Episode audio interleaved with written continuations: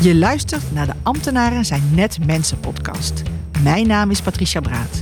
En als veranderdeskundige met inmiddels 20 jaar ervaring sla ik de brug tussen ambtenaren en actieve inwoners. In deze podcast ga ik in gesprek met specialisten en deel ik mijn eigen kennis en ervaring, zodat jij als gemeenteambtenaar geïnspireerd wordt om met plezier en enthousiasme jouw werk echt betekenis te geven. Heel veel luisterplezier.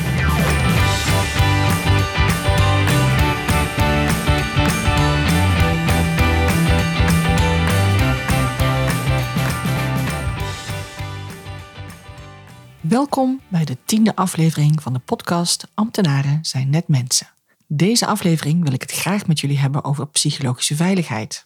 Vorige week had ik een heel waardevol interview met Jorine Beks, co-acteur van de boeken Psychologische Veiligheid en de Veldgids Psychologische Veiligheid. Twee boeken die ik trouwens van harte kan aanbevelen aan mijn luisteraars.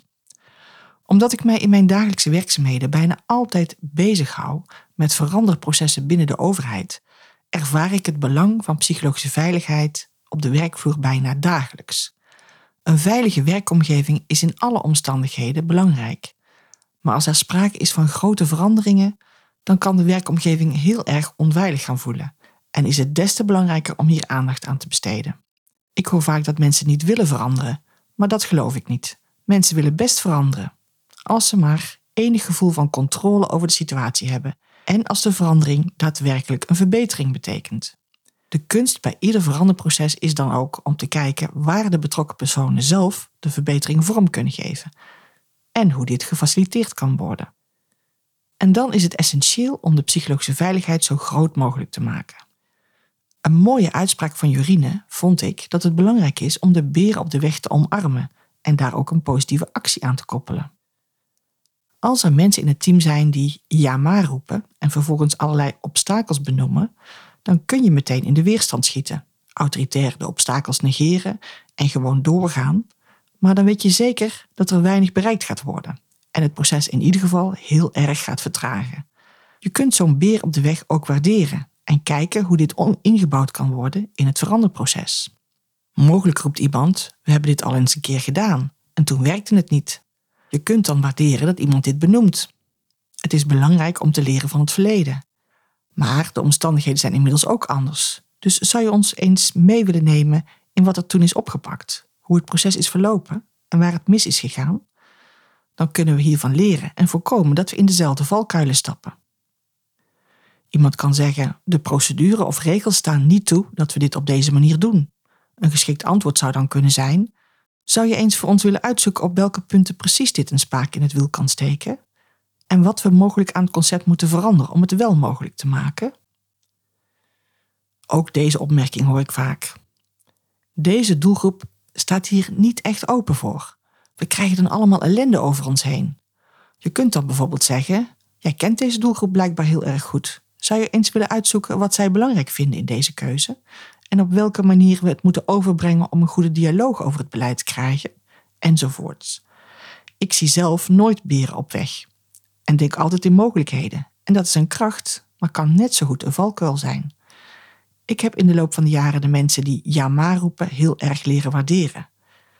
Het helpt mij namelijk om mogelijke beperkingen en obstakels vroeg in het proces te identificeren en daar oplossingen voor te bedenken.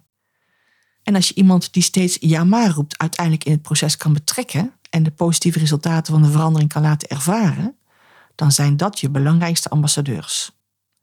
In alle voorbeelden die ik net heb benoemd, geef ik degene die het obstakel benoemt een actieve rol om ermee aan de slag te gaan.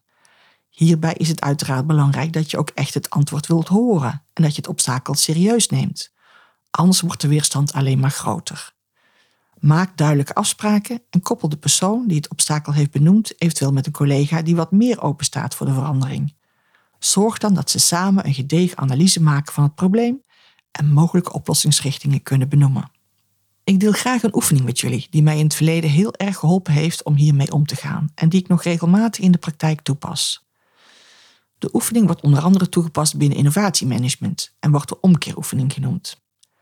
Het principe van de oefening is gebaseerd op het gegeven dat het voor de meeste mensen makkelijker is om de problemen te benoemen dan de mogelijkheden. Stel, je hebt een vraagstuk of je wilt iets ontwikkelen en je wilt je team daarin betrekken. Pak dan een grote flip over en draai je startvraag om. Hoe zorgen we ervoor dat het omgekeerde bereikt wordt? In de basis vraag je dus aan je team of collega's om alle beren op de weg, problemen en obstakels te benoemen die ze voor zich zien bij dit vraagstuk. Noteer alles onder elkaar op de flip over. Trek dan een verticale streep en laat dan alle suggesties omdraaien. Op de vraag hoe zorgen we ervoor dat geen enkele inwoner mee wil doen in deze participatiebijeenkomst, kunnen bijvoorbeeld suggesties komen als niemand persoonlijk uitnodigen, de datum van de bijeenkomst niet of te laat bekendmaken, of de bijeenkomst alleen maar zenden, etc. Geen enkele suggestie is vreemd.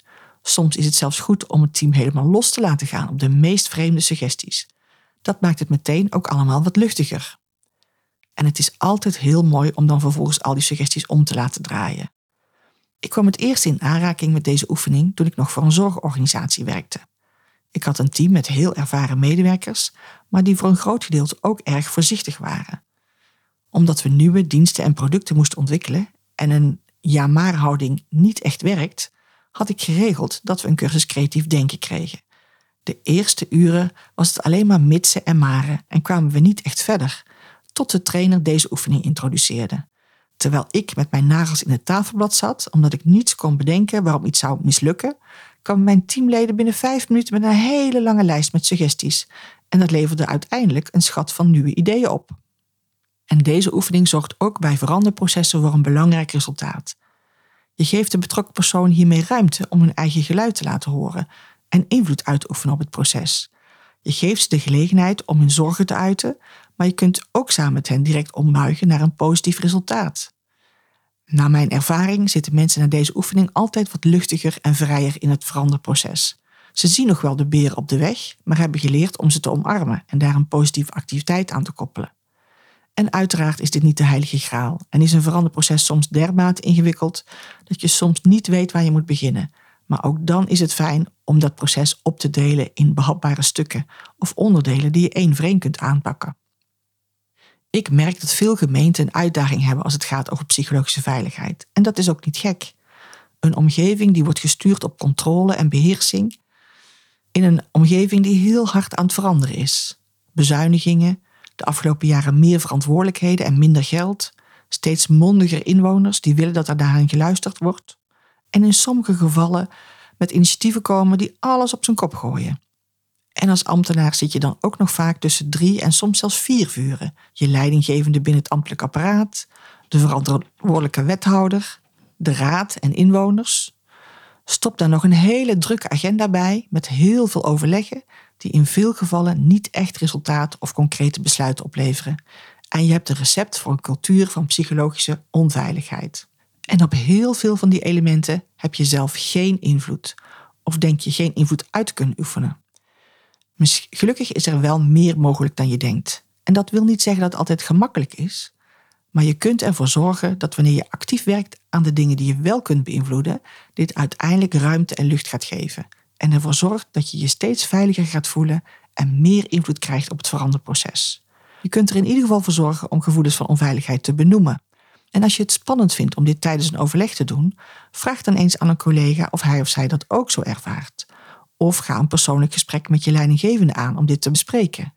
Realiseer je ook dat in een veranderproces in combinatie met een onveilige omgeving er altijd meer mensen zijn die zich onveilig voelen, bang zijn om hun baan te verliezen of op een andere manier invloed te verliezen. Als jullie de handen ineens slaan en samen zoeken naar oplossingen, dan sta je sterker. Bespreek eens in een teamoverleg wat jullie belangrijk vinden om een veilige omgeving te creëren zaken als duidelijke en eenduidige opdrachten, de mogelijkheid om zaken vrij te kunnen benoemen, duidelijke informatie over het veranderproces, mee kunnen denken, etc. En denk vooral na over wat je zelf belangrijk vindt. Luister goed naar wat je gevoel zegt en de eerstvolgende keer dat je denkt, ik voel me hier niet prettig bij, benoem dat dan. Iedere kleine stap die je in die richting zet, zal je uiteindelijk verder helpen. Als je zaken wilt delen, vragen hebt of gewoon eens wilt sparren, Neem dan gerust contact met mij op. Ik help je graag verder. En tot de volgende podcast. Dit was weer een aflevering van de podcast Ambtenaren zijn net mensen. Heel erg bedankt voor het luisteren. Je kunt je abonneren op de podcast via je favoriete podcast-app, zoals bijvoorbeeld Apple Podcast of Spotify. Was het een interessante aflevering voor je? Laat dan een review achter op iTunes deel de podcast met een collega. Heb je vragen naar aanleiding van de podcast? Neem dan gerust contact met mij op. Tot de volgende podcastaflevering.